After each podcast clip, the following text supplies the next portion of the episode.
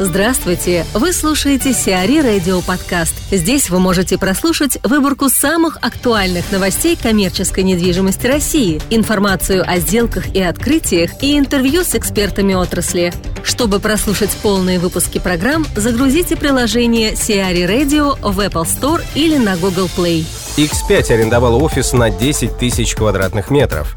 Компания X5 Retail Group, управляющая сетями магазинов «Пятерочка», «Перекресток» и «Карусель», заключила сделку по аренде офисов в БЦ «Оазис» семьи Гуцериевых. Площадь арендуемых помещений составила 9,7 тысяч квадратных метров. Срок договора аренды 7 лет – качестве консультанта сделки называют компанию CBRE. «Оазис» – бизнес-центр класса А, располагающийся в Москве на Коровьем валу. Общая площадь объекта порядка 58,5 тысяч квадратных метров. Марина Смирнова, партнер, руководитель департамента гостиничного бизнеса и туризма Кушман Уэйкфилд, рассказывает о будущем российского рынка средств размещения. Я думаю, что динамика строительства гостиниц э, будет положительной, что дает основание мне э, делать такой вывод. Во-первых, это динамика туризма. По заказу правительства Москвы, э, по-моему, в 2015 году с участием двух организаций был посчитан поток так называемых посетителей Москвы. Это лица, которые проживают в другом месте. Э, Москва для них является городом временного э, пребывания, и которые проводят э, в Москве больше 12 часов, но не обязательно осуществляют ночевку. То есть они не являются туристами, но они приезжают в Москву. Проводился подсчет по данным сотовых операторов и по опросам и анализу статистики аэропортов, транспорта и так далее. Погрешность расхождения составила порядка 2,3%. Две компании выдали примерно одну и ту же цифру – 17 миллионов.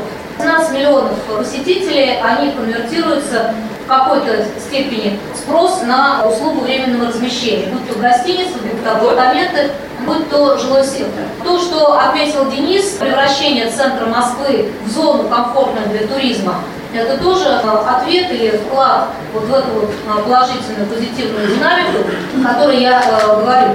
Если посмотреть вот с 10 по 17 год, на 40% увеличился объем посетителей. И ожидается, что в связи с чемпионатом мира в 2018 году уже больше 20 миллионов человек приедут в Москву. Здесь есть определенные ограничители, конечно. Это транспортная доступность, это пропускная способность не столько гостиниц, сколько объектов показа, это деловая активность и так далее. Но в целом здесь есть позитивный тренд с точки зрения спроса. Почему будет расти стоимость и траты? Потому что, во-первых, будет расти средняя цена, это как бы функция рынка. Если не растет предложение, то растет цена. И наоборот, сокращается спрос, гостиницы стараются ценой сделать свое предложение более доступным для потребителя. Будет расти и международный туризм, для которого Россия является более дешевой страной за счет того, что ослаб рубль в свое время, и несмотря на то, что он сейчас укрепился на 25%, все-таки это не те 100%, которые мы потеряли в 2015 году. Сложилась устойчивая модель потребления, то есть э, люди сокращают расходы на отпуск, но они от него не отказываются. Люди проводят меньше времени в гостиницах, несмотря на рост цен, но они не отказываются от поездки. Москва пока еще и на перспективу, на среднесрочно остается городом деловых поездок. Так, э, лояльность э, делового корпоративного клиента к гостиницам, она выше, чем лояльность туриста, который принимает решение о поездке в Москву, руководствуясь соображениями отличными от тех, которые принимают э, внимание командированных в Москву специалистов. И, наконец, сейчас правительство Москвы достаточно серьезно занимается проблемой развития туризма, то есть на это делается ставка, делается ставка на повышение вклада туризма во внутренний региональный продукт, и, ну, собственно говоря, и центр для этого преображается и так далее. И Москва считает, что э, гостиниц, качественных гостиниц, пока Москве не хватает. Ну так это или не так, это еще будет проверяться, но если мы сравним просто как бы цифры, то качественный номерной фонд составляет все еще меньше 40% от общего номерного фонда Москвы. А общий номерной фонд э, Москвы составляет порядка 60% от качественного номерного фонда Лондона или Парижа. Поэтому, как бы, с одной стороны, перспектива для роста э, есть в качественном сегменте. Как этот рост будет распределяться, будут э, также конвертироваться под гостиницы слэш апартаменты в том числе те жилые проекты, которые не находят спроса э, на рынке продаж, будут продвигаться схемы лизбэк или фонда, фонда отелей. И, конечно, будет расти сегмент э, апостолов, э, мини-отелей и так далее. Того ответа рынка на рост спроса, который рынок чувствует. Ольга Ясько, директор по развитию бизнеса отдела торговых помещений компании Кушман Уэйкфилд, рассуждает о роли якорей в современных ТРЦ. Что происходит с якорями? Вот а, роль продуктового якоря, роль якоря электроники, она потихонечку уходит. Потому что мы видим, что даже они сокращают форматы своих магазинов. Потому что если вам нужен гипермаркет, вы поедете в гипермаркет. И, возможно, вы не пойдете больше никуда с большой тележкой, погрузитесь и уедете. Магазины электроники бытовой техники сокращают размер своих магазинов, ну, потому что оптимизируют бизнес. Оптимизируют бизнес, уходят в онлайн и так далее. И сейчас, по сути, роль якоря выполняет ну, немножко другие функции. Вот то, что создает атмосферу, впечатление. И поэтому надо сказать, что на текущем рынке работа с консультантом становится немножко сложнее, потому что приходят риэлторы и говорят, нет, вот про это все, там, якорь и так далее, это мы все знаем, в общем-то, без вас. А вот придумайте нам вот впечатление. И вот консультанты хватаются за голову и пытаются придумать вообще говоря впечатление. К счастью, нам просто, потому что мы такие же посетители торговых центров, как и все остальные. Поэтому вот то, что сейчас идет, и то, что появляется в таких объектах, это то, что создает среду. Да, это уже сказывается а, на доходе объекта, потому что, во-первых, среда – это расширение общественных зон, потому что где-то ее надо организовывать. Во-вторых, любые, как вы знаете, развлекательные функции, они, соответственно, ну, чуть ниже платят ставки. Но сейчас конкурируют объекты между собой за посетителей. Собственно, кто выиграет эту борьбу, тот и попал. Потому что сейчас объекты очень разного формата. Когда я говорила о том, что не выходят большие объекты, заявленные будут выходить единичные, да.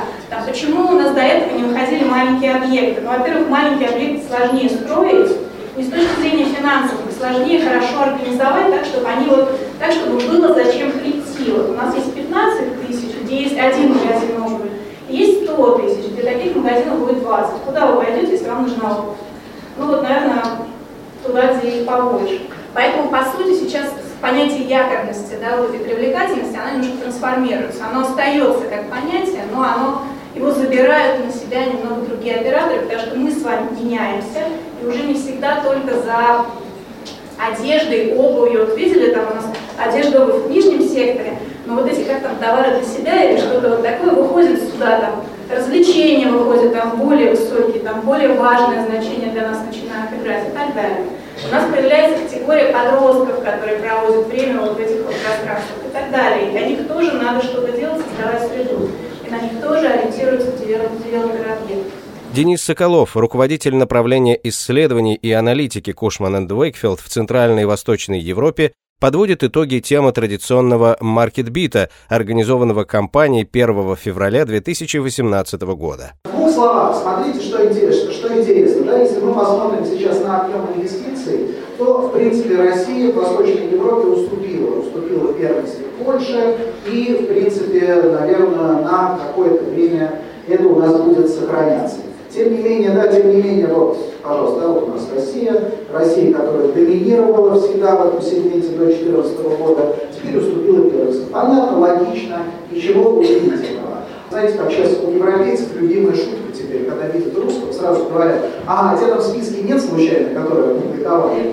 Вот, я обычно отвечаю нет, к сожалению, да, и все смеются, да-да-да, конечно, понятно, все видели прекрасный список. Вот, наверное, наверное, действительно, на какое-то время мы оказались отрезанными от иностранных инвестиций. Но мы должны с вами помнить, что инвесторами движут всегда два чувства. Это жадность и ужас. Да? Жадность, э, ужас, ужас, конечно, сейчас доминирует, но немножко пару слов о жадности. Да? Потому что если вот по-хорошему посмотреть на наш рынок вот, с точки зрения фундаментальных показателей. Это что у нас есть? У нас ключевая ставка ЦБ 7, 7 с небольшим, 7,75. Да? T8 обещает в этом году снизить до 6,75.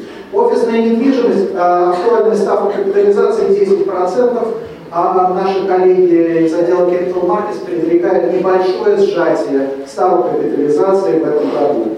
Да, при этом, когда я говорил про арендные ставки, я говорил о том, что а, небольшой рост мы все-таки ожидаем. Что это означает? Это означает прекрасное, в принципе, фундаментально прекрасное сочетание сжимающейся ставки капитализации, растущие арендные ставки и ставка капитализации, которая значительно превышает ключевую банковскую ставку. В принципе, это идеальный, да, идеальный набор для такой классической инвестиции в недвижимость. Вопрос только в том, что, конечно, да, конечно, вызывает вопросы политические риски, конечно, вызывают вопросы валютные риски, геополитические и так далее. Да? Но тем не менее, вот мы где находимся. И я думаю, что мы в 2018 году вот это сочетание, вот эта триада, да, триада, а, ключевая ставка, ставка капитализации и арендные ставки, она будет привлекать внимание. Я не думаю, что к нам кинутся иностранные инвесторы большой толпой, но тем не менее уже сейчас они начинают задавать все больше и больше вопросов, а как у вас там, а как и что, почему. Понятно, что европейские рынки, да, развитые рынки сильно очень перегреты, никакого там апсайда практически нет, делать там, конечно, нечего. Та же самая, а, но, тем, но, но в сейчас, конечно, ситуация достаточно сложная. Плюс еще, а, нужно понимать, сегодня о том, что а, у нас объемы строительства, что в ритейле, что в офисах незначительны. А это означает что? Это означает то, что называют наши западные товарищи lock-out competition. Да? То есть у тебя конкуренция, конкуренция будет небольшая, незначительная, что, кстати, тоже новость для нашего рынка. У нас всегда основная угроза была, вот как Ольга сказала, да, что через дорогу тебя построят что-то там огромное, что перетянет на себя весь поток. Вот это всегда было колоссальной угрозой для любого проекта. Сейчас эта угроза ну, в меньшей степени релевантна. И последнее, что я хотел сказать, как что дает возможности, а, это, конечно, низкая инфляция. Да? Вот, э, научиться работать с низкой инфляцией, а низкая инфляция это что такое? Это мы всегда в России старались получить деньги быстрее окупить сейчас, потому что потом это будет дешеветь, потом будут деньги дешеветь и так далее. Да? Сегодня низкая инфляция дает возможность строить немножко по-другому, да, по-другому свои планы, свои проекты, да, в пользу более поздних, но более значительных поступлений. Это тоже такой вот mindset, да, а, изменит в какой-то степени mindset. CRE Радио. Эксклюзивные рубрики «За и против», «Ноу-хау», «Ремейк», «Новые форматы». Слушайте в полных выпусках программ в приложении CRE Radio. Приложение доступно в Apple Store и на Google Play. Более подробная информация на сайте cre.ru slash radio.